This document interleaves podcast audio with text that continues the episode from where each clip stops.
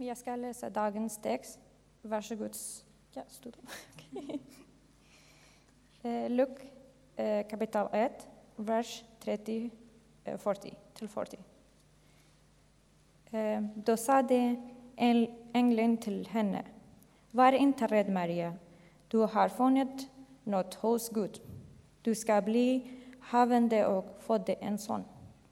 Du ska, du ska ge honom namnet Jesus.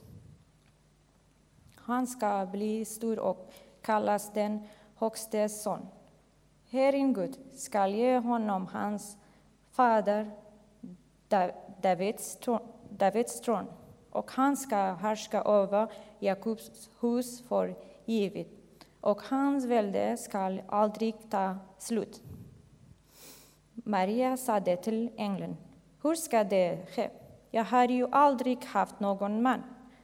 Men ängeln svarade henne, heliga, heliga ande skall komma över dig och den högste kraft skall vila över dig. Därför skall barnet kallas helig och Guds son. Elisabet, din släkting, väntar också en son nu på sin ålderdom. Hon som sade vara ofruktsam är nu i sjätte månaden. Ty ingenting är omöjligt för Gud. Maria sade, jag är, jag är Herrens tjänarinna. Må det ske med mig som du har sagt. Och ängeln lämnade henne. Några dagar efteråt gav sig Maria iväg, skyndade till en stad i Juda, Briksbygget. Gick till Sakarias hus och sökte upp Elisabet.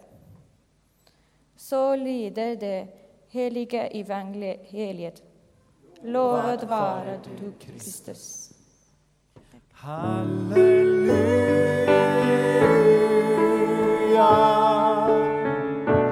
Halleluja.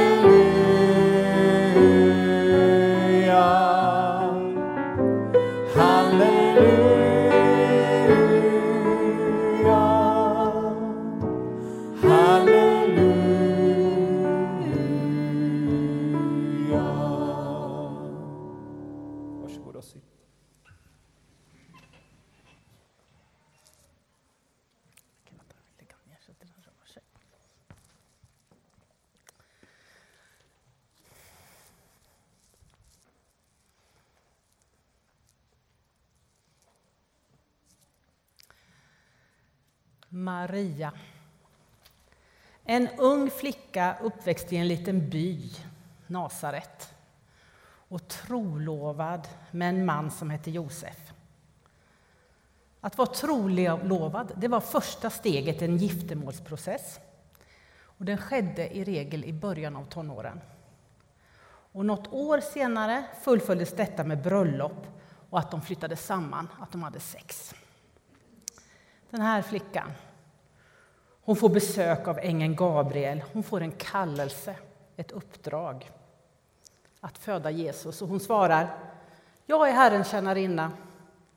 Må det ske med mig som du har sagt.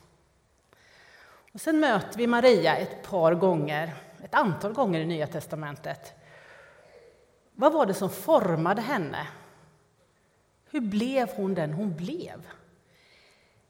I sökande efter det så ska vi börja i berättelsen strax innan texten som du läste. För där träffar vi ett äldre par, Elisabet och Sakarias. De var släkt med Maria. Kanske var Elisabet och Maria kusiner. Sakarias var en judisk präst, en lärd man med regelbunden tempeltjänstgöring och Elisabet hon var också prästsläkt. Det står att de båda var oförlitliga. Att de var rättfärdiga inför Gud. Står det. Men de hade en stor sorg. Ofrivillig barnlöshet. Ibland tänker jag att den där situationen att inte kunna få barn är extra knepig när man är troende. Jag menar, vi tror att Gud skapar livet och man vill ställa sig till förfogande. Och så blir det ingenting. Gud har ju allt i sin hand. Och så blir det ingenting. När vi möter det här paret så är de för gamla för att få barn. De är i 60-årsåldern kan man gissa. Jag gissar på det, men är för gamla. Och så kommer ängeln Gabriel till Sakarias när han är ensam i templet och säger Elisabet ska föda en son. Du ska ge honom namnet Johannes. Han ska bli stor inför Herren. Och detta har ju Sakarias lite svårt att tro på. Så då säger ängeln men du ska bli stum och inte kunna tala för den dag då detta sker eftersom du inte trodde på mina ord. Nu återvänder vi till Maria. När hon har mött ängeln Gabriel, eller i mötet med ängeln, så får hon höra talas om Elisabet, om den där äldre släktingen som har blivit gravid på sin ålderdom. Och så ger hon sig av några dagar efter för att besöka Elisabet som bodde i en annan del av landet. Och så står det att hon stannar där i tre månader. Elisabet, kanske 60 år, och Maria, kanske 15. Maria i början av graviditeten, Elisabet i sjätte månaden. Vad pratade de om? Ja, det står ju att Maria sjöng lovsång, det är ju jättefint, men jag tror de hann och prata om en del annat också. Graviditetskrämpor, förlossningsoro, kan vi kanske tro. Guds mening med det som hände. Vad barnen skulle heta. Vad folk skulle säga. Det står att Elisabet höll sig vid avskildhet de första fem månaderna av graviditeten. Kanske hon ville undvika folks prat. Gamla människan, få barn nu! Och Maria hon hade ju något oerhört tufft framför sig. Vad jag förstår hade hon ännu inte berättat för Josef detta. Hur skulle han hantera hennes graviditet? Jag tänker dessa två kvinnor, de hade väldigt mycket att prata om. Och så nästan, den nästan komiska detaljen, en stum Sakarias i bakgrunden. Man kan, man kan ju ana hur gärna han hade velat vara med. Han hade velat utlägga skrifterna, han hade velat berätta om sitt änglabesök. Förklara sina tankar om Guds plan. Men han var stum. Och det här var i en tid när folk inte mässade på mobiler eller skrev på lappar. Ja, det fanns ju inte vanliga papperslappar, det var ju bokrullar och skrivtavlor som fanns. Och man kan nog tänka sig att varken Maria eller Elisabet kunde läsa. Nej. Ju mer jag tänker på det så tror jag att det kanske var ganska bra att Sakarias var stum. Att detta gav ju utrymme åt Elisabet och Maria. De fick verkligen tid att stärka sin relation och bekräfta varandra. Och han Sakarias, han kanske var van att prata jättemycket. Det, var väl, det är lätt att vi tänker att det var ett straff han fick. Nu får du vara stum. Men det kanske var en gåva.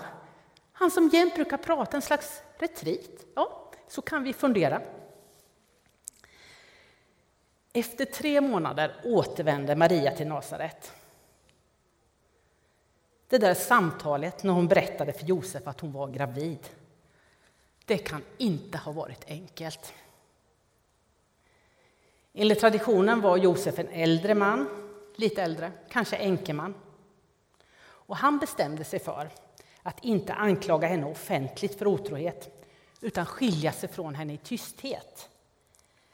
Baktanken kan ha varit att en biologisk pappa skulle steppa fram då och lösa situationen. Men Josef fick möta en ängel i en dröm som bekräftade vad Maria sagt. Och sen tog de tillsammans emot Jesusbarnet. De skyddade honom och började uppfostra honom. 15 år kanske. Nästa gång vi möter henne i evangeliet, då är Jesus 12 år. Han är vad vi brukar kalla en tweenie. Det finns ett engelskt uttryck som säger She's just an in-between, too young, young for boys, too old for toys. Då blir det tweenie. Alltså man är mitt emellan. För ung för pojkar, för stor för leksaker. A tweenie.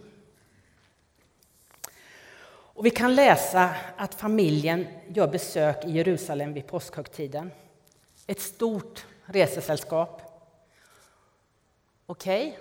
om Jesus var 12 då har nog Maria hunnit bli 27 i så fall. Och hon lever fortfarande med Josef, men det här är sista gången han nämns. Kanske dör han inte så långt efter. Mycket tyder på att de har fått fler barn, både söner och döttrar. I Bibeln finns fyra namngivna bröder till Jesus och ett okänt antal systrar. Och så här, vi tänker lite olika kyrkotraditioner runt detta. Vissa kyrkotraditioner säger att detta var några halvsyskon eller kusiner. För, för dem är det viktigt att Maria hade bara ett barn och det var Jesus. Inom min kyrkotradition så tänker jag att det är fullt möjligt att hon hade fler barn. Så jag ser henne framför mig som en småbarnsmamma. Kanske hade sju barn och Jesus var äldst. Man kan tänka sig att hon var ganska upptagen av alla småsyskon och van vid att Jesus klarar sig själv. Men när de efter en hel dag upptäcker att han är försvunnen, då får de panik. Jag menar, detta stora förtroende att föda Guds son och sen kommer han bort. Va? De letar i tre dagar och när de äntligen hittar honom i templet är Maria både arg och upprörd. Så här står det. Föräldrarna blev bestörta när de såg honom och hans mor sa till honom Barn, hur kunde ni göra så mot oss? Hur kunde du göra så mot oss? Din far och jag har letat efter dig och varit mycket oroliga. Och han svarade varför skulle ni leta efter mig? Visste ni inte att jag måste vara hos min fader? Är inte detta Tweenies svar? Va? Jag är inte så liten som ni tror. Jag måste vara hos min fader. Varför letar ni efter mig? Nästa tillfälle där vi möter Maria, då har hon hunnit bli 45 år, tänker jag. För Jesus är cirka 30 år han har börjat kalla sina lärjungar. Och både de och Maria är på ett bröllop i Kana. Vinet tar slut och då föreslår Maria att Jesus ska träda fram och göra ett under. Men Jesus säger nej. Låt mig vara kvinna, min stund har inte kommit än, står det i Johannes evangeliet att han säger. Men vet ni, Maria ger sig inte. Hon får tjänarna att agera enligt Jesus, som jag tolkar det, enligt Jesu motvilliga instruktioner. Och undret sker. Vattnet blir till vin. Jag tänker det är så mycket relation i den här berättelsen. Den medelålders mamman, den vuxne sonen.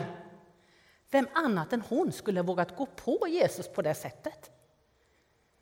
Hon kände honom så jätteväl. Han kanske behövde den här knuffen. Nej, men gör som han säger. Jag vill inte. Jo, men kom igen. Sen dyker Maria upp vid flera tillfällen i evangelierna när Jesus vandrar runt och förkunnar. Hon är med vid korsfästelsen. Och sista gången vi möter henne är i Apostlagärningarna. Det är ungefär 120 personer samlade på andra våningen i ett hus i Jerusalem. Jesus hade uppstått och visat sig och en efterträdare till Judas skulle utses.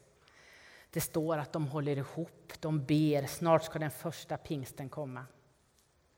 Okej, okay. Maria är nu någonstans mellan 45 och 50 år. Hon är kanske äldst i hela gänget. Det är de tolv lärjungarna, eller numera elva, eftersom Judas inte är med. Man tror att de kanske var i 20-årsåldern, de, utom Petrus som nog var lite äldre. Hon, vad mycket hon visste. Vad mycket hon hade varit med om.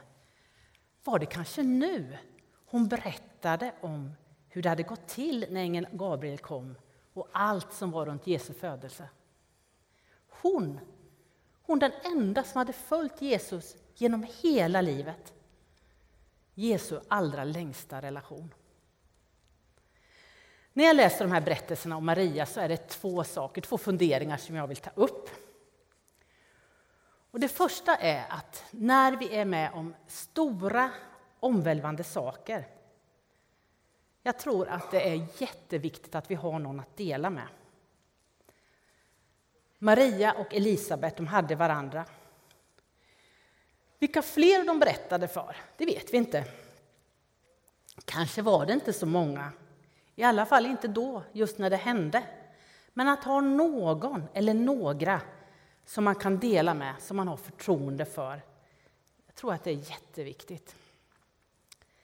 Och I kyrkan har vi en tradition av själavård och förbön. Att samtala förtroligt med varandra. Ibland är det prästen eller pastorn som är mest lämplig att tala med. Men ibland är det faktiskt någon helt annan. Kanske någon som är mycket yngre eller äldre än man själv. Kanske en 45 år äldre släkting. Kyrkan vi ska vara en sårbarhetens gemenskap och det handlar om oss alla. Det finns inga liv som bara är enkla. Inte ens om man är präst och heter Sakarias eller om man är pastor och jobbar i Saron eller i Gatukyrkan. Den gudstjänst som jag nämnde förut, som jag leder och som vi har på Räddningsmissionen, det är soppmässan i Matteuskyrkan på tisdagskvällar. Och jag är alltid med där, om jag inte behöver vara bortrest eller så. Och eh, vi har ju hållit på nu i sju år, varenda vecka. Det är ju säkert 200 gudstjänster vi är uppe i där, mässor. Låga trösklar, man behöver inte betala för maten, en nattvardsmässa och gemenskap. Ja, före pandemin var vi sådär 55 i snitt. Sen kom pandemin och då flyttade vi ut i en park. Alltså två gånger gjorde vi inget och sen flyttade vi ut i parken i Majorna utanför Matteuskyrkan, satte upp ett kors i trädet, dukade upp bord, handsprit, avstånd, men fortsatte hålla gudstjänst. Förra hösten kunde vi flytta in igen. Okej, nu har vi sittande bord och bords, Eh, eller sittande, inga köer och sådär. vi hittade ett nytt sätt att göra gudstjänst med bordservering. Underbara volontärer som fixar. Och så minns ni i november när allt skulle ställas in. Då köpte vi en Ball of Fire, en sån här stor eld. Hela vintern höll vi på. Vi ställde in en gång mellan jul och nyår för jag ville vara ledig. Annars varenda vecka hade vi gudstjänst ute i parken. Eller gudstjänst, vi slutade med nattvarden, men vi serverade mat och bad för maten. Och ber vi för maten kan vi ju be för lite annat också. Och myndigheterna sa det är okej, okay, det ska ni fortsätta med. Det, så vi har hållit på, nu är vi inne igen och har de här soppmässorna. Och för några veckor sedan så fick jag helt oväntat krångel med mitt hjärta. Några dagar senare hade jag fått en pacemaker. Det gick väldigt bra och det, det är inget att bekymra sig för. Men det hände mig. Och då bestämde vi till den veckans soppmässa att min kollega Micke som är diakon, att han skulle berätta det under vår soppmässa vad som hade hänt. Och ta med det i förbönen. Och vet ni, han sa efteråt att det var den finaste soppmässa han kan minnas. Att det var så många som ville tända ljus för mig och be för mig all gemenskap, all omsorg som finns i detta. Att känna sig buren av en gemenskap. Vi har alla lite olika uppdrag, men vi är alla vanliga, sårbara människor. Det är den första grejen jag tänker mig utifrån dagens text. Den andra det är en fundering om att en människa är många olika saker. Maria hon var en ung kvinna som födde barn, som födde Jesus. Hon var också en tweenismamma som hade svårt att hinna med allt hon skulle göra. Hon var en mogen kvinna som sa emot sin vuxne son och kanske hjälpte honom att ta viktiga steg. Och hon var den där äldre kvinnan som tillsammans med Jesu efterföljare, många mycket yngre än hon själv, var med och startade den första kristna rörelsen.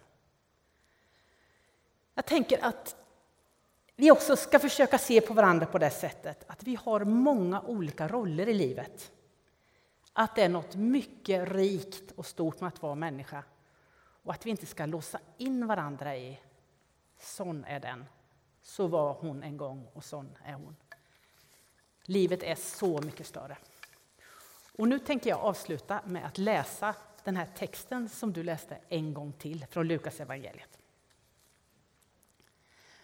Då sade ängeln till Maria. Var inte rädd, Maria. Du har funnit nåd in hos Gud. Du ska bli havande och föda en son. Du ska ge honom namnet Jesus. Han ska bli stor och kallas den högstes son. Herren Gud ska ge honom hans fader Davids tron och han ska härska över Jakobs hus för evigt och hans välde skall aldrig ta slut. Maria sa till ängeln, hur ska detta ske? Jag har ju aldrig haft någon man. Men ängeln svarade henne, helig ande ska komma över dig och den Högstes kraft ska vila över dig. Därför ska barnet kallas heligt och Guds son. Elisabet, din släkting, väntar också en son, nu på sin ålderdom. Hon som sades vara ofruktsam är nu i sjätte månaden, ty ingenting är omöjligt för Gud. Maria sa, jag är Herrens tjänarinna. Må det ske med mig så som du har sagt.